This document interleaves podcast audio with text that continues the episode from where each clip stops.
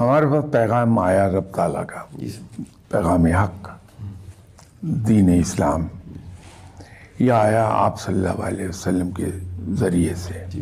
آپ صلی اللہ علیہ وسلم نے وہی کو کمپائل کروا دیا قرآن پاک کی صورت میں۔ جی۔ یہ اللہ کے احکامات ہم تک پہنچ گئے۔ یہ پیغام ہدایت بھی ہم تک یہ پہنچا قرآن کے ذریعے۔ آپ صلی اللہ علیہ وسلم نے صرف ہم تک پیغام زبانی نہیں پہنچایا بلکہ اپنی زندگی کو قرآن کے عین مطابق ڈال دیا۔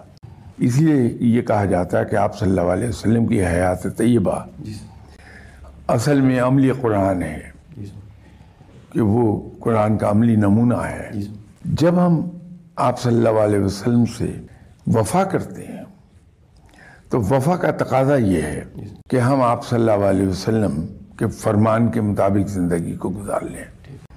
اگر میں نے یہ دعویٰ کیا کہ میں امتی ہوں آپ صلی اللہ علیہ وسلم کا، تو میری زندگی کے چلن سے یہ ظاہر ہونا چاہیے کہ میں آپ صلی اللہ علیہ وسلم کا امتی ہوں۔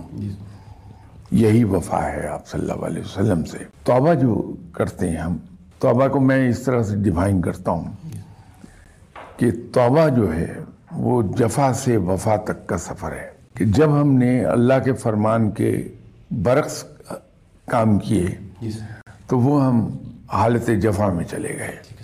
جب ہم اس سے اس پہ شرمندہ ہو کے رب کے حضور گزری ہوئی زندگی کے بارے میں توبہ کرتے ہیں جی کہ آئندہ نہیں کریں گے وعدہ کرتے ہیں۔ جی اور آئندہ کے لیے عہد کرتے ہیں کہ میں آئندہ پابند رہوں گا تو یا باری تعالیٰ تیرے احکامات کا۔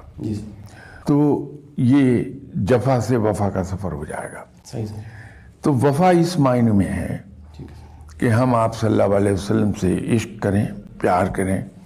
اور اس پیار کا تقاضا یہ ہے کہ ہم اپنی زندگی کو ڈھال لیں۔ اس رنگ میں جس جو رنگ رابطہ آپ صلی اللہ علیہ وسلم نے ہمیں بتایا ہے کہ رب کو یہ رنگ پسند ہے۔